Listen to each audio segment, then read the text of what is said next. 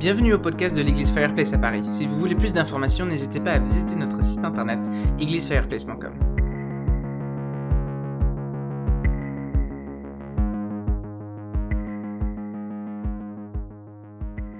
Donc je vous propose de prendre euh, Jean chapitre 11 euh, et on va lire à partir du verset 1. On, va lire une grande partie du chapitre. Donc prenez Jean 11 euh, et si vous n'avez pas de Bible, chez vous ou sur vous, comme vous êtes à la maison, vous pouvez prendre Internet, il y a des sites web euh, où vous pouvez trouver euh, la Bible en ligne.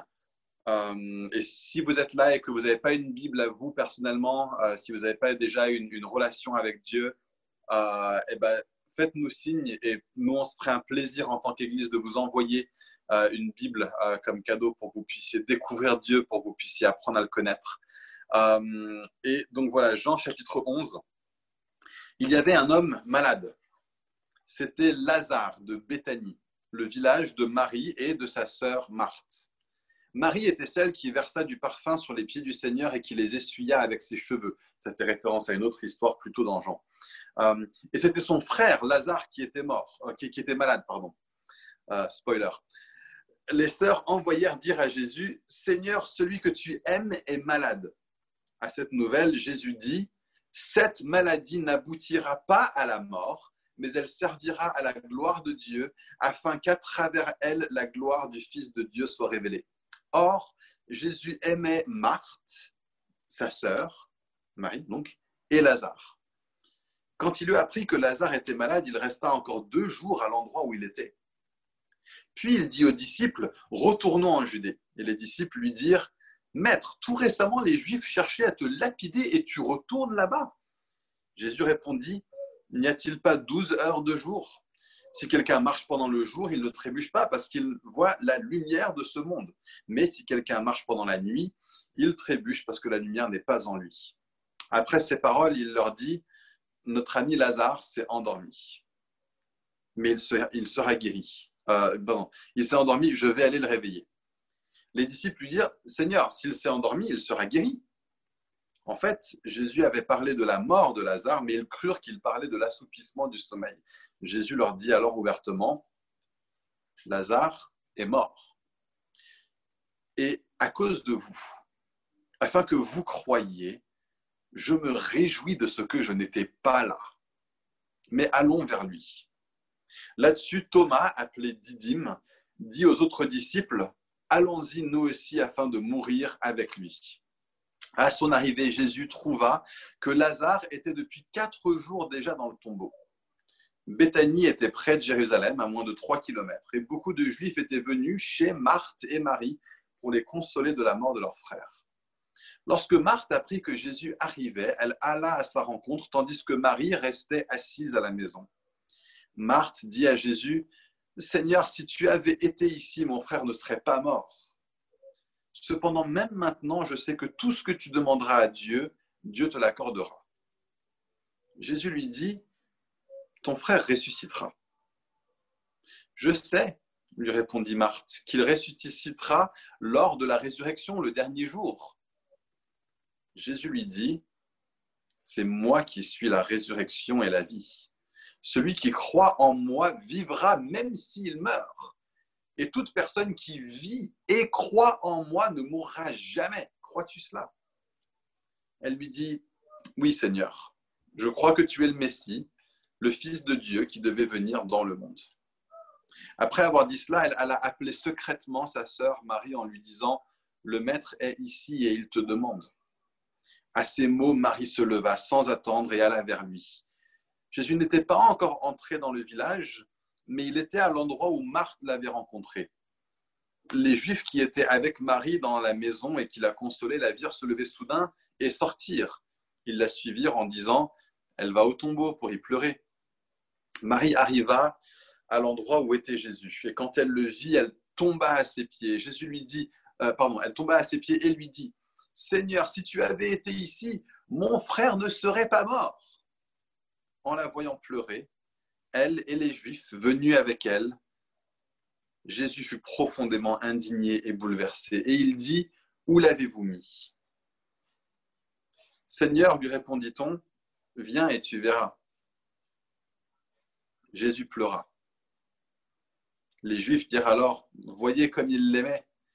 Et quelques-uns d'entre eux dirent, lui qui a ouvert les yeux de l'aveugle, ne pouvait-il pas aussi faire en sorte que cet homme ne meure pas? Jésus, de nouveau profondément indigné, se rendit au tombeau. C'était une grotte. Une pierre fermait l'entrée. Et Jésus dit, enlevez la pierre. Marthe, la sœur du mort, lui dit, Seigneur, il sent déjà, il y a quatre jours qu'il est là. Jésus lui dit, ne t'ai-je pas dit que si tu crois, tu verras la gloire de Dieu? Ils enlevèrent donc la pierre de l'endroit où le mort avait été déposé. Jésus leva alors les yeux et dit, Père, je te remercie de ce que tu m'as écouté. Pour ma part, je savais que tu m'écoutes toujours, mais j'ai parlé à cause de la foule qui m'entoure afin qu'ils croient que c'est toi qui m'as envoyé. Après avoir dit cela, il cria d'une voix forte, Lazare, sors Et le mort sortit, les pieds et les mains attachés par des bandelettes et le visage enveloppé d'un linge. Jésus leur dit, détachez-le et laissez-le s'en aller. Alors cette histoire, elle est quand même extraordinaire.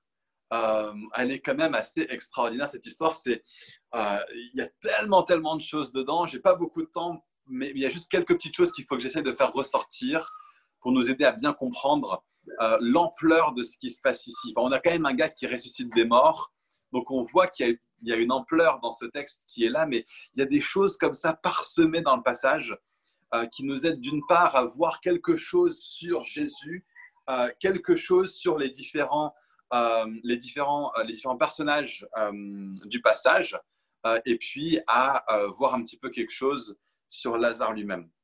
Alors moi j'ai envie de focaliser beaucoup de mon message sur Jésus. C'est lui qui est le centre de ce texte et il nous affirme une fois de plus quelque chose de fondamental sur lui-même. On est dans une série où on regarde les différentes, les différentes affirmations de Jésus sur lui-même. Et dans ce texte-ci, la grande affirmation, c'est celle-ci. Je suis la résurrection et la vie. Il y a quelque chose que Jésus veut faire en nous ce matin, alors qu'on regarde ces paroles, il veut nous rappeler qu'il est la résurrection et qu'il est la vie. Il y a des choses dans nos vies qui sont mortes. Il y a des choses dans nos vies qui ressemblent à des situations désespérées. Il y a des choses dans nos vies qui ressemblent euh, à euh, euh, des, choses qui n'ont aucun espoir, qui sont délétères, qui sont finies, des choses qui n'ont aucun espoir. Euh, il y a tellement, tellement de choses dans notre vie auxquelles on peut penser maintenant. Peut-être que c'est dans votre vie personnelle à vous. Peut-être que c'est des personnes autour de vous que vous connaissez et qui vous sont chères. Mais regardez ce que Jésus dit au début de ce texte. Au début de ce texte, au verset 4, Jésus dit, cette maladie n'aboutira pas à la mort. Alors qu'est-ce qui se passe? Je croyais que Jésus ne se trompait jamais. Je croyais que Jésus n'avait jamais, jamais, jamais tort. Je croyais que Jésus savait toutes choses, qu'il est euh, l'alpha et l'oméga, qu'il est le début et la fin, qu'il connaît la fin depuis le début, le début depuis la fin, qu'il a une vision sur toutes choses, qu'il connaît même les cœurs des hommes.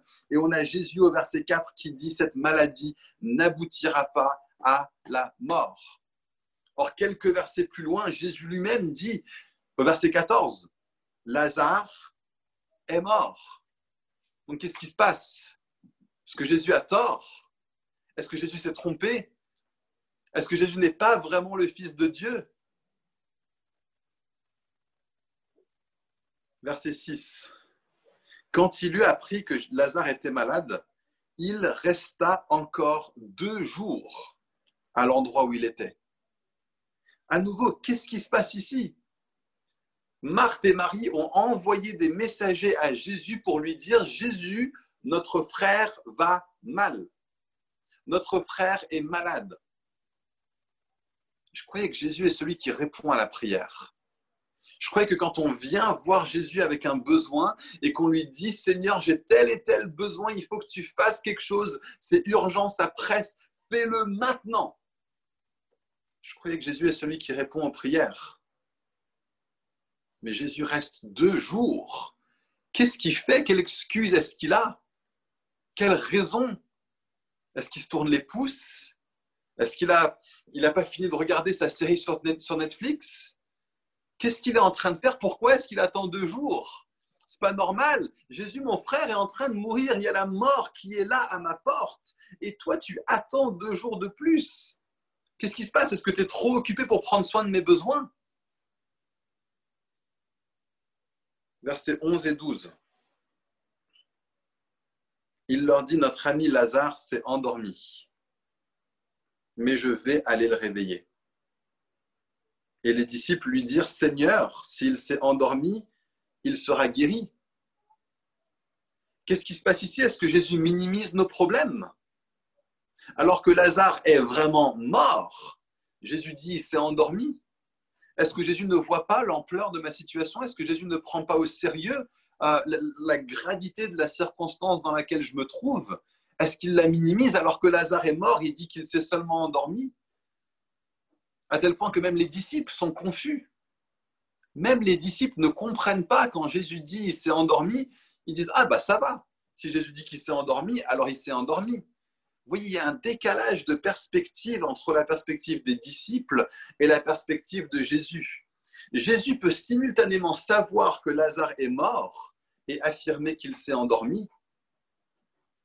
Alors que pour nous, si on dit qu'il est endormi, il est endormi. Si on dit qu'il est mort, autant dire qu'il est mort. Mais Jésus a une différence de perspective par rapport aux disciples. Et parfois, ça peut être extrêmement confusant d'être dans cette situation euh, où euh, Jésus dit quelque chose, la parole de Dieu dit quelque chose, et notre réalité ne semble pas coller avec ce que Jésus dit. Jésus dit, ça n'aboutira pas à la mort. Et pourtant, voilà, verset 14, Lazare est mort. Marthe et Marie envoient une requête, une prière à Jésus. Il devrait répondre tout de suite, mais il attend deux jours. Lazare est vraiment mort et pourtant Jésus dit qu'il s'est endormi. Qu'est-ce qui se passe ici? Jésus semble être en décalage complet par rapport au Dieu que nous nous attendons à avoir, au Dieu qui parle, au Dieu qui répond à la prière, au Dieu qui prend notre situation au sérieux. Et pourtant, dans cette situation de misère, dans cette situation difficile, dans cette situation de mort, Jésus est plus encore au contrôle qu'on ne pourrait jamais le savoir. Jésus est maître de toute la situation. Si Jésus n'était pas maître de la situation, alors qu'il entend, il y a telle et telle chose qui se passe mal, il devrait dire, oh, il y a un truc qui se passe mal, il faut que je me presse pour aller régler la situation. Jésus est tellement au contrôle de la situation qu'il est capable de dire, ok, il y a un vrai problème il y a un vrai truc qui va vraiment mal. Et pourtant, je peux dire que même s'il est mort, ça n'aboutira pas à la mort. Que même s'il est mort tellement malade, je peux encore attendre deux jours.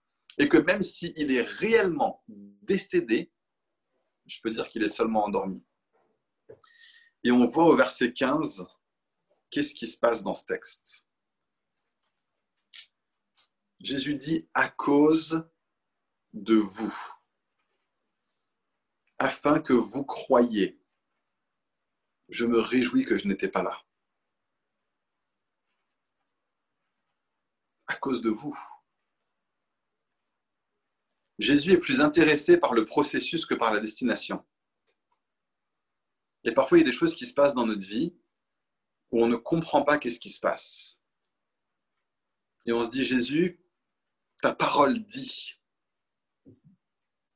Et puis on dit, Seigneur, j'ai prié et j'ai l'impression que tu réponds pas. Et puis on dit, Seigneur, est-ce que tu prends pas au sérieux ma situation Et Jésus dit, si, si, si, je prends au sérieux ta situation. Et oui, j'ai bien entendu ta prière et j'ai bien l'intention d'y répondre. Et oui, euh, ma parole dit vraiment ce qu'elle dit. Et je ne suis pas un homme pour mentir. Mais à cause de vous, parce que j'ai à cœur votre croissance, parce que j'ai à cœur votre sanctification, afin que vous croyiez. J'ai laissé euh, ma parole sembler contradictoire. J'ai laissé le délai dans la réponse à la prière Et j'ai même permis que je dise des choses qui pourraient être mal interprétées par vous, par nous, à cause de nous. Romains 8, verset 28 nous dit que toute chose pour le bien de ceux qui aiment Dieu, qui sont appelés conformément à son plan. Et cette parole est absolument vraie, même si notre frère est mort. Cette situation est absolument vraie, même s'il y a des éléments dans notre vie de confusion extrême. Je ne comprends pas pourquoi je passe par ça. Je ne comprends pas pourquoi je traverse ça. Je ne comprends pas pourquoi la vie est ainsi faite. Je ne comprends pas, Seigneur. Et je t'ai demandé, j'ai l'impression que tu à répondre. Ça fait deux jours. Deux jours, ça semble pas longtemps. Je pense que quand ton frère deux jours, ça semble être une éternité. Peut-être que pour vous, ça fait deux ans. Peut-être que pour vous, ça fait deux décennies. Que la prière a été faite, que la chose est demandée fréquemment, patiemment, avec persévérance, mais la réponse ne semble pas venir. Et pourtant, Jésus dit à cause de vous, pour votre bien. Ce qui ne semble pas être le cas actuellement. Mais en tant qu'enfant, on est appelé à avoir cette confiance que, Jésus sait, que notre grand frère sait, que papa sait, que papa est au courant. Et que notre Père dans les cieux s'assure que toute chose concourt pour le bien de ceux qui aiment Dieu et qui sont appelés conformément à son plan. Dieu a un plan et on ne le comprend pas toujours. Et, dans ce passage, ce que, ce que j'aime tellement dans ce texte, c'est qu'il y a différentes personnes qui réagissent différemment. Tous ont une foi d'un type ou d'un autre. Et il n'y en a aucun qui est dénoté comme étant meilleur ou pire que l'autre. Et peut-être que vous allez vous retrouver dans certains de ces personnages. Euh, il y a Thomas. Thomas, je dirais que c'est celui qui a la foi cynique. Euh, Thomas qui dit, euh, verset 16, euh, il dit aux autres disciples, Thomas c'est un des douze disciples de Jésus, hein, et puis il dit, bah, allons-y nous aussi afin de mourir avec lui. Lui, il sait que ce voyage va être dangereux. Euh, il ne s'attend pas à ce que quelque chose euh, de bon en ressorte. Il a un cynisme qui est là profondément au fond de son cœur. et, je sais que parfois, on, dénigre beaucoup le cynisme dans l'Église, et je pense à, juste titre, qu'on n'accepte pas le cynisme, qu'on ne trouve pas ça euh, louable, ni acceptable, ni quoi que ce soit. Mais j'aimerais aussi faire remarquer quelque chose. Si vous êtes là et que vous savez que vous êtes enclin au cynisme de façon naturelle ou à cause de votre éducation ou quoi que ce soit, j'aimerais dire dans ce texte, regardez, bien que cynique, Thomas a une foi. Thomas a une foi. Et moi-même, je ne suis pas du tout de nature cynique. Euh, c'est pas comme ça que je suis constitué, c'est pas comme ça que j'ai été élevé. Euh, je ne suis pas de nature cynique. Voilà. Euh, je ne peux pas m'en vanter ou je ne peux pas dire que c'est meilleur ou moins bien. Mais en regardant ce texte ce matin, j'étais là en train de me dire, mais purée, qu'est-ce que j'admire Thomas? Je ne sais pas si moi j'avais si moi j'avais le même cynisme que lui, j'arriverais quand même à dire, mais tu sais quoi, on va se mettre en route. Mais tu sais quoi, on va quand même y aller. Je m'attends pas à ce que quelque chose de bon en ressorte, mais on va quand même y aller. Pourquoi? Parce que bien que cynique, je suis attaché à Jésus même si ça conduira à ma mort, même si tout se passera mal, je suis attaché à Jésus. Et, j'aimerais juste dire, je sais que euh, les, personnes à tendance cynique ont pas mal de mauvaise presse euh, dans, des églises de notre style, et je maintiens que j'aimerais appeler tout le monde à, briser les chaînes du cynisme.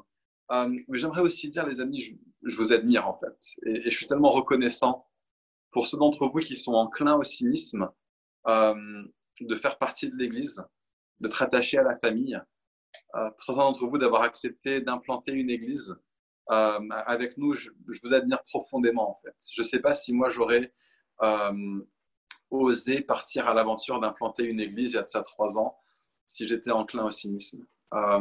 et je vois une foi en vous là-dedans et j'aimerais vous dire merci et j'aimerais vous dire bravo pour le fait de pouvoir dire, même si je m'attends à ce que rien de bon n'en ressorte, je suis attaché à Jésus et je suis attaché à ses projets et je suis attaché à ses plans. Euh, donc à tous nos frères et sœurs qui sont enclins au cynisme parmi nous, euh, soyez encouragés et, bravo. Et bien joué.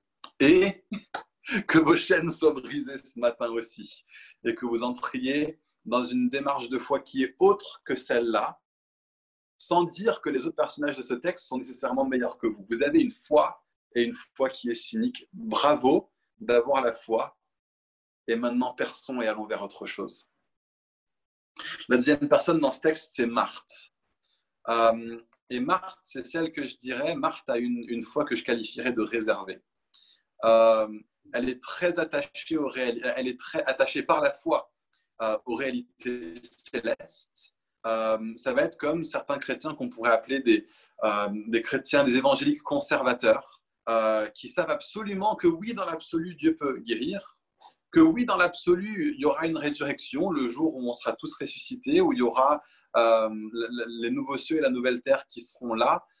et, je crois absolument que c'est le cas, j'ai juste du mal à croire que Dieu va intervenir ici et maintenant dans ma vie aujourd'hui. Ma foi est relativement intérieure, elle n'est pas très extravagante. C'est une foi qui est là et qui est réservée, mais c'est une vraie foi. Et j'aimerais dire à nouveau, si vous êtes là et que vous avez cette tendance à, dire, je crois absolument que toutes choses seront restaurées un jour dans la Nouvelle Jérusalem, dans les nouveaux cieux et la nouvelle terre, que je le crois absolument, absolument, absolument, euh, mais j'ai du mal à avoir la foi que Dieu va percer ici et maintenant dans ma vie. J'aimerais à nouveau vous dire, soyez encouragés et, et, je vous admire euh, d'avoir une foi en la puissance et l'autorité de Jésus euh, pour l'avenir, même si vous avez du mal à le voir pour maintenant. Pareil, moi j'ai une, foi que Dieu va intervenir ici et maintenant. Et c'est presque à la lumière de ça parfois que j'ai la foi pour l'avenir alors que je pense que bibliquement, il y a, plus d'affirmations que Dieu va intervenir puissamment à l'avenir dans la pleine consommation des, temps. Euh, et, donc, en fait, votre foi, je l'admire, en fait. Je trouve qu'il y a une robustesse dans une foi qui est parfois un petit peu réservée.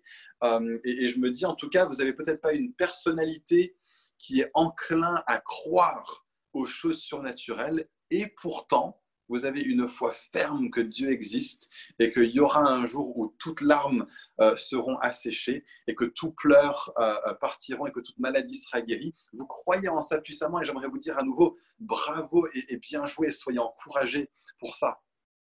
Et en même temps, percez. Percez. Croyez que Dieu peut non seulement faire des choses à l'avenir, mais qu'il est le Dieu de l'aujourd'hui aussi, qu'il est le Dieu du miracle aujourd'hui. Il y a une troisième personne ici euh, qui est Marie et je la qualifierais d'être celle qui a une foi extravagante. Euh, la, foi extravagante de Marie, elle, euh, elle est chez elle, elle est allongée par terre, elle a une foi très émotive, très expressive, euh, une vie avec Dieu, une piété avec Dieu qui est très expressive, très émotive. Et puis elle entend que Jésus l'appelle et boum, elle y va direct. Et puis elle arrive, à se jeter aux pieds de Dieu. On lit que c'est celle qui avait euh, lavé les pieds de Jésus euh, avec ses cheveux et avec du parfum. C'est celle un petit peu, c'est Madame louange extravagante, c'est Madame je danse avec les bannières, etc., etc. Et puis je rentre dans la louange en un claquement de doigts quand la musique commence le dimanche matin, etc., etc elle a une foi qui est extravagante et en même temps, et en même temps, elle a exactement le même discours que Marthe. Les mots sont les mêmes mot pour mot. Seigneur, si tu avais été ici, mon frère ne serait pas mort. C'est les mêmes mots. Elle dit exactement la même chose, mais elle le dit d'une façon qui semble plus je sais pas, plus chrétiennement acceptable ou plus, plus charismatiquement acceptable, on va dire. Sa, façon de vivre sa foi passe mieux dans les milieux charismatiques et elle semble avoir euh, une, une, expression de foi euh, qui est plus remplie de foi, on va dire, que Marthe ou, que, ou que Thomas. J'aimerais juste dire, elle dit les mêmes choses que Marthe. On peut avoir toute l'expressivité du monde euh, dans notre façon d'aborder Dieu, ça ne veut pas dire pour autant qu'on est plus rempli de foi ou qu'on a une foi plus, euh, plus active, euh, plus forte, plus vivante que des personnes avec une, avec une façon de l'exprimer qui est plus réservée. Alors à nouveau, moi, et, très souvent quand on lit le texte euh, où, Marthe et Marie sont ensemble et que Marie est vraiment là au pied de Jésus et que Marthe est là en train de s'affairer, euh, Jésus, lui, il, affirme clairement euh, l'attitude de Marie. Et je pense qu'on est appelé à développer cette intimité, cet empressement avec Dieu, cette, cette foi qui n'a pas peur d'exprimer euh, ces émotions. Je pense que Marie est vue comme un exemple pour nous et j'aimerais dire si vous avez une sensibilité dans la louange, une, émotivité qui est capable d'être exprimée, j'aimerais vous dire bravo, bien joué. C'est super, c'est une grâce et vous êtes un exemple pour nous. Et en même temps, percez. Que ça ne reste pas seulement dans le domaine des émotions. La foi n'est pas une émotion. Très souvent, on associe foi et émotion. La foi n'est pas une émotion. La foi est une conviction. La foi est une conviction. Et donc que vous vous retrouviez le plus ce matin, entendez dans ce texte la voix de Dieu qui vous dit bravo fidèle serviteur et en même temps, allez, allons plus loin. Personne, allons plus loin dans ce que Dieu demande de nous. Jésus n'a ni l'attitude de Thomas, ni l'attitude de Marthe, ni l'attitude de Marie. Il a une conviction. Il a une attitude de conviction. Regardez son discours à lui, verset 25. Il dit, je suis la résurrection et la vie. Jésus est dans une démarche de foi convaincue, de foi forte, de foi robuste. Il ne dit pas peut-être que ça se passera. Il a une foi qui est robuste.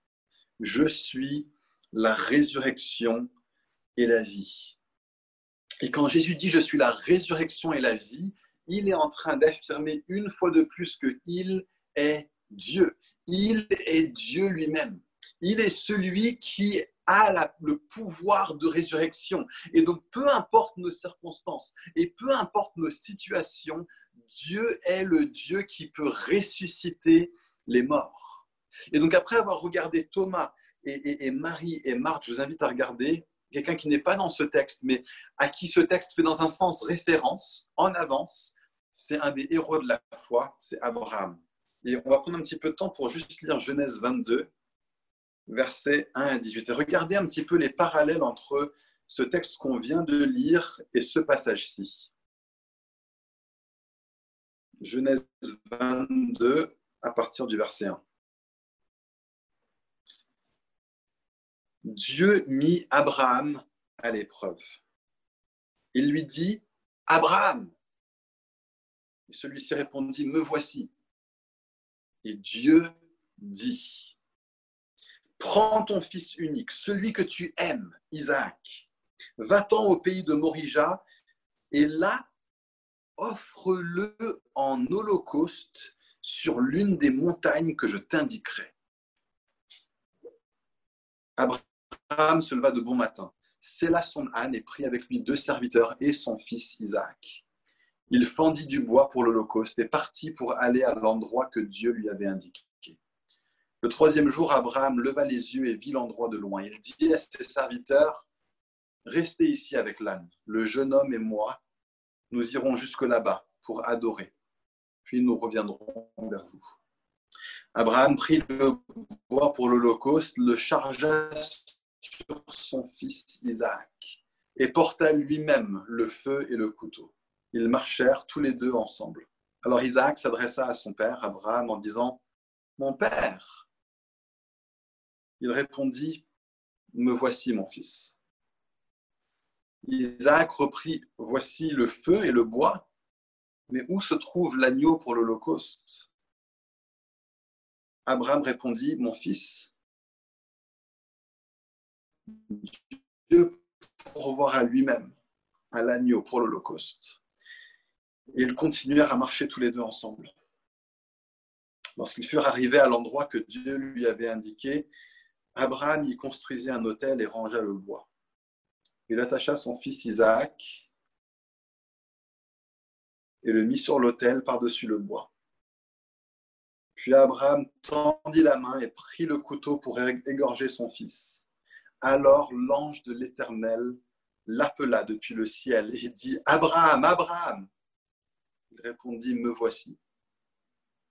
L'ange dit Ne porte pas la main sur l'enfant et ne lui fais rien, car je sais maintenant que tu crains Dieu et que tu ne m'as pas refusé ton fils unique.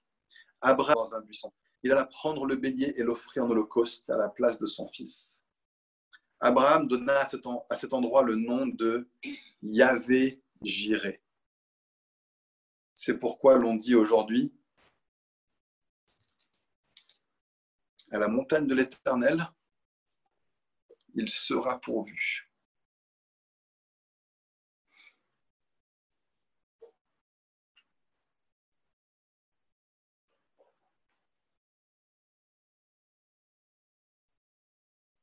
Dans Hébreu 11, l'auteur du livre aux Hébreux nous, nous commande ce texte. Verset 17, il dit C'est par la foi que Abraham a offert Isaac lorsqu'il a été mis à l'épreuve. Oui, il a offert son fils unique en sacrifice, bien qu'il ait reçu les promesses. Et que Dieu lui ait dit, c'est par Isaac qu'une descendance te sera assurée. Regardez pourquoi. Il pensait que Dieu était capable même de ressusciter les morts. Pourquoi il a retrouvé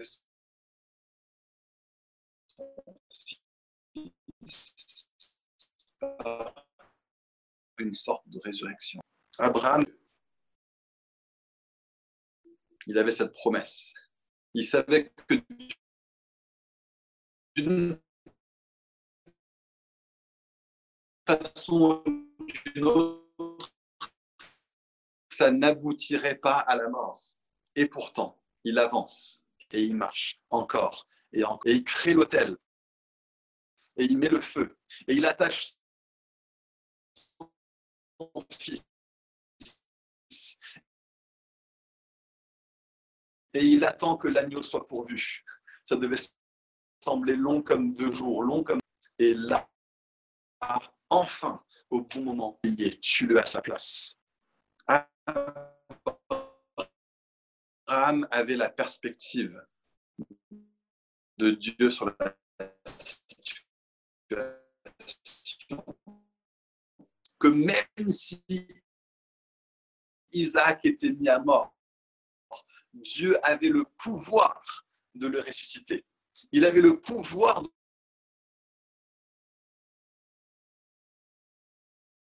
de le rendre à la vie. Dans Romains 4, verset 17, Dieu parle par rapport à, Paul parle par rapport à Abraham et il dit que Abraham avait ce qui n'est pas. Et dans nos vies, on vit face à des choses qui sont, semble-t-il, mortes. La situation semble morte. Et pourtant, Dieu a dit, et j'ai prié et le délai est là et je ne vois pas arriver la réponse et, je vois le. C'est comme si Dieu a une perspective dessus que je ne comprends pas, je ne vois pas la perspective de Dieu. Et, et pourtant, nous sommes appelés ce matin à avoir la foi que Dieu appelle à l'existence ce qui n'est pas. Peut-être que dans votre vie, vous avez un émotionnellement, physiquement, peut-être que vous avez quelque chose, une maladie qui est là et qui perdure et vous ne comprenez pas pourquoi. Mais on a chanter ce matin que nous avons un Dieu qui est puissant pour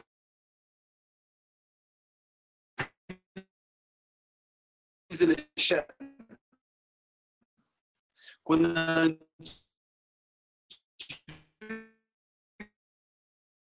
qui est là, qui est puissant pour dire Lazare, sors Sors maintenant de ton tombeau. Sors maintenant de ce qui est là dans ta vie qui correspond à de la mort.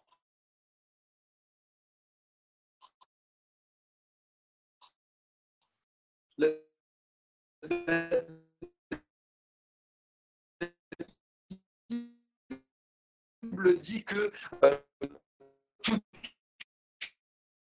choses ont été sujettes, euh, non, toutes choses ont, euh, vécu le péché, et, Et par le péché, la mort. Adam et Ève ont péché, qu'ils ont chuté, et toute chose est marquée par le péché. Adam et Ève sont maintenant marqués par la mort. Il y a des choses dans votre vie qui sont là. Et pourtant, croyez ce matin avec foi que Jésus dit au verset 15, à cause de vous, que toute chose concourt pour le bien de ceux qui aiment Dieu. Croyez ce matin que Dieu vous considère toujours avec amour, même quand vous ne voyez pas différemment de nous. Il y a des bornis. Il y a des choses qui sont impossibles, des choses qui semblent inexistantes. Soit inexistantes, Dieu peut les appeler à la vie. Je fais juste, si on peut déconnecter le Zoom sur ton ordi, parce qu'apparemment la connexion passe mal. C'est comme ça. Si tu déconnectes peut-être ton ordi. Là, au niveau connexion, que ça ira mieux dans quelques instants. Il y a des tragédies individuelles dans notre vie que Dieu voit comme une ombre. Une ombre à l'intérieur d'une fresque majestueuse que lui est en train de peindre. Par la foi ce matin, revenons à Dieu et dans la confiance, sans, sans nécessairement comprendre, mais dans la confiance, disons, Seigneur, je crois que toute chose concourt au bien de ceux qui aiment Dieu et de ceux qui sont appelés conformément à son plan. Pourquoi? Parce que Jésus est la résurrection et Jésus est la vie. Même des choses qui semblent mortes dans votre vie, Dieu peut les ressusciter. Même des choses qui semblent incompréhensibles, Dieu peut percer. Et Dieu peut nous permettre de voir des choses plus tard et de se dire Waouh, je ne le voyais pas à l'époque. Mais c'est dans sa bonté qu'on a traversé ces choses. C'est à cause de la bonté de Dieu et du soin de Dieu envers nous qu'on a traversé ces choses. Vivez avec la foi que Dieu ressuscite les morts et qu'il appelle à la vie ce qui n'est pas. Et, l'exemple d'Abraham là-dedans, ce que, je, ce j'apprends le, mieux par rapport euh, à, euh, enfin, de la part d'Abraham ce matin, c'est que même quand il ne comprenait pas, même quand il ne voyait pas, il a obéi. L'obéissance d'Abraham est absolument extraordinaire dans ce texte et l'obéissance de Jésus est absolument extraordinaire dans ce texte. Il y est allé et il a suivi exactement ce qu'il voyait le Père en train de faire. Il ne s'est pas précipité pour aller au, pied de Lazare pour pouvoir le guérir. Il a attendu à tel point que ça lui a fait mal. Il a été indigné à deux reprises parce qu'il a vu, il a été offensé par le fait que lui, le créateur de toute vie, soit maintenant dans un monde qui est tellement marqué par la mort. Et pourtant, il a eu confiance en Dieu. Il a eu confiance en Dieu et il a continué à avancer et il a gardé l'obéissance du début à la fin. Du début à la fin. J'aimerais juste finir en m'adressant aux personnes ici, peut-être que vous avez l'impression que vous n'êtes certainement pas Abraham, mais que vous n'êtes même pas Thomas, ni Marie, ni Marthe. Peut-être que ce matin, vous êtes là et vous vous identifiez plus à Lazare qu'à quelqu'un d'autre dans ce texte. Peut-être que vous avez l'impression que votre foi est morte. Peut-être que vous avez l'impression qu'il y a des choses dans votre vie qui sont vraiment, vraiment mortes. Pas, pas seulement des choses qui vous concernent de près, comme Marie et Marthe étaient concernées de près, mais quelque chose qui est là dans votre fort intérieur, dans votre être intérieur.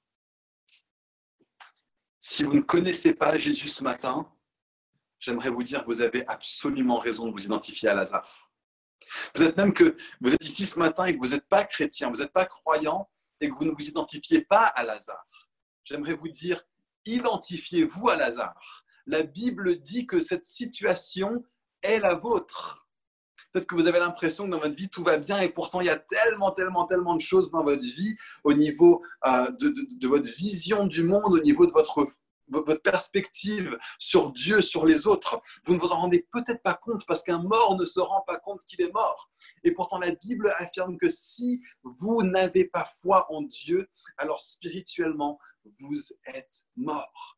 Et ce matin, j'aimerais vous dire contemplez Jésus. Il est la résurrection et il est la vie. Vous ne pouvez pas vous faire venir à la vie de vous-même. Vous ne pouvez pas revenir à la vie de vous-même. Et pourtant, ce matin, Jésus vous dit, Lazare, sors, viens à la vie, crois en mon Fils, crois qu'il est le Fils de Dieu, qu'il est Dieu lui-même, qu'il règne sur toute chose, sur toutes circonstances, et il vous appelle à entrer dans une relation avec lui avec joie. Il vous appelle à la vie ce matin et de façon efficace. Et s'il vous appelle à la vie, alors vous vivrez. Si vous sentez ce matin une envie de répondre à Dieu, c'est qu'il a déjà prononcé les paroles Lazare, sort. Tu n'as plus qu'à pousser la pierre du tombeau. Tu as peut-être l'impression que tu as encore des bandoulières autour des pieds, que tu as encore euh, des, des, lanières autour de votre âme, autour de votre foi. Mais si vous avez envie de venir à Dieu ce matin, c'est qu'il a déjà prononcé sur votre vie, Lazare, sort, sors de ta mort, reviens à la vie, sors de ton tombeau et accepte maintenant que Jésus est Seigneur de toutes choses et qu'il t'appelle maintenant à le suivre. Reviens à la vie ce matin. Il y a des personnes ici, vous avez déjà placé votre foi en Jésus. Vous êtes déjà sorti du tombeau. Vous êtes déjà sorti du tombeau. C'est ce qui a été dit encore et encore et encore pendant les paroles prophétiques de ce matin. Alors que vous avez l'impression que vous êtes en parachute, vous êtes en fait en planeur alors que vous avez l'impression euh, que euh, vous êtes euh, aux prises avec la mort. Colossiens 2, verset 12 vous dit que vous êtes déjà mort avec Christ par le baptême et que vous êtes maintenant ressuscité avec Christ en Dieu. Vous êtes ressuscité en Christ.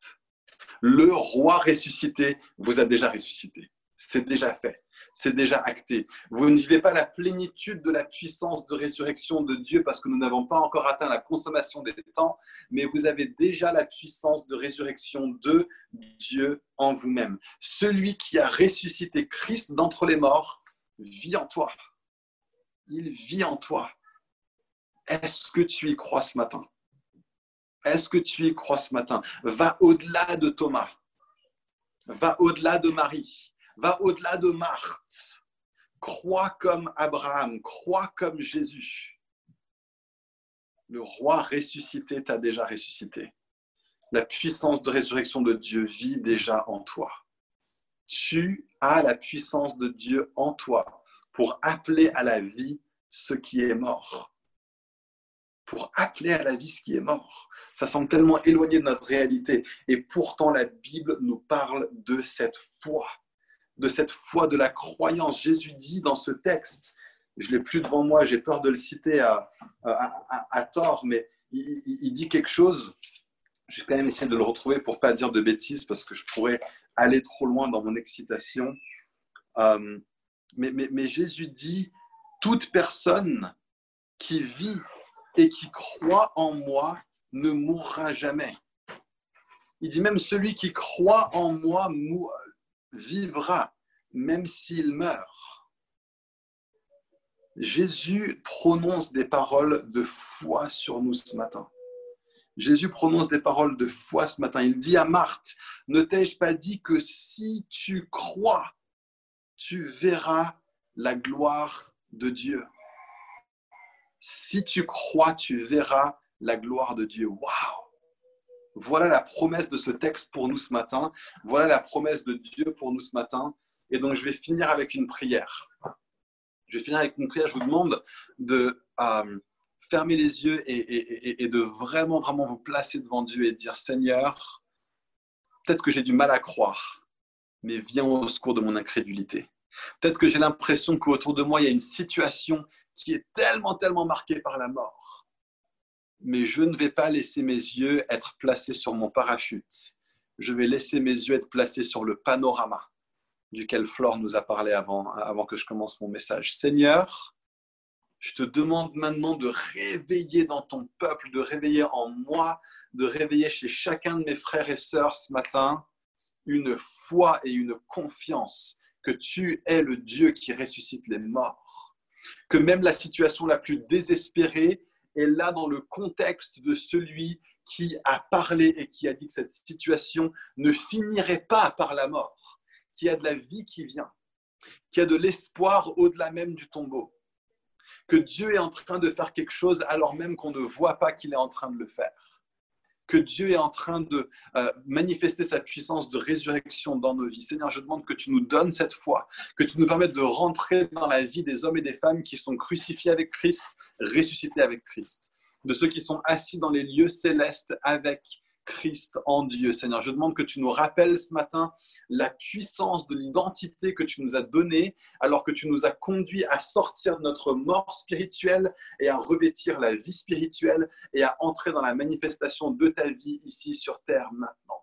Je demande, Seigneur, que tu fasses de nous une église qui soit marquée par le miraculeux, une église qui est marquée par la foi, une église qui est marquée par une conscience que tu es le même hier, aujourd'hui et éternellement, Seigneur. Je demande une église qui n'a pas peur de prendre des pas de foi, qui n'a pas peur de dire avec Thomas, on va se mettre en route même si ça ne marche pas. On va prier pour la guérison même si ça ne se produit pas. On va prier pour la guérison même si on se prend la honte et qu'on meurt à cause du fait qu'on ait pris un pas de foi. Seigneur, je demande que tu fasses de nous des hommes et des femmes qui sont comme Marthe et qui disent, bah, même si je ne le vois pas de mes yeux, j'ai foi que tu peux le faire. Des, des, hommes et des femmes qui sont comme Marie et qui disent que alors même que mon frère est mort, je vais quand même tomber à tes pieds. Mais surtout des hommes et des femmes qui sont comme Abraham et qui disent, je vais t'obéir jusqu'au bout. Je vais marcher comme tu me demandes de marcher, même si ça conduira à une honte auprès des hommes, à quelque chose qui me semble désastreux à moi dans mon cœur maintenant. J'ai confiance que tu es le Dieu qui ressuscite les morts. Fais de nous une église de ressuscité, Seigneur. Une église d'hommes et de femmes qui marchent dans la puissance de ta résurrection. Pour ta gloire, pour la joie de ton peuple, pour ta renommée dans ce monde. Amen. Merci d'avoir écouté ce podcast. Si vous voulez plus d'informations, n'hésitez pas à aller sur notre site internet églisefireplace.com ou notre chaîne YouTube youtube.com slash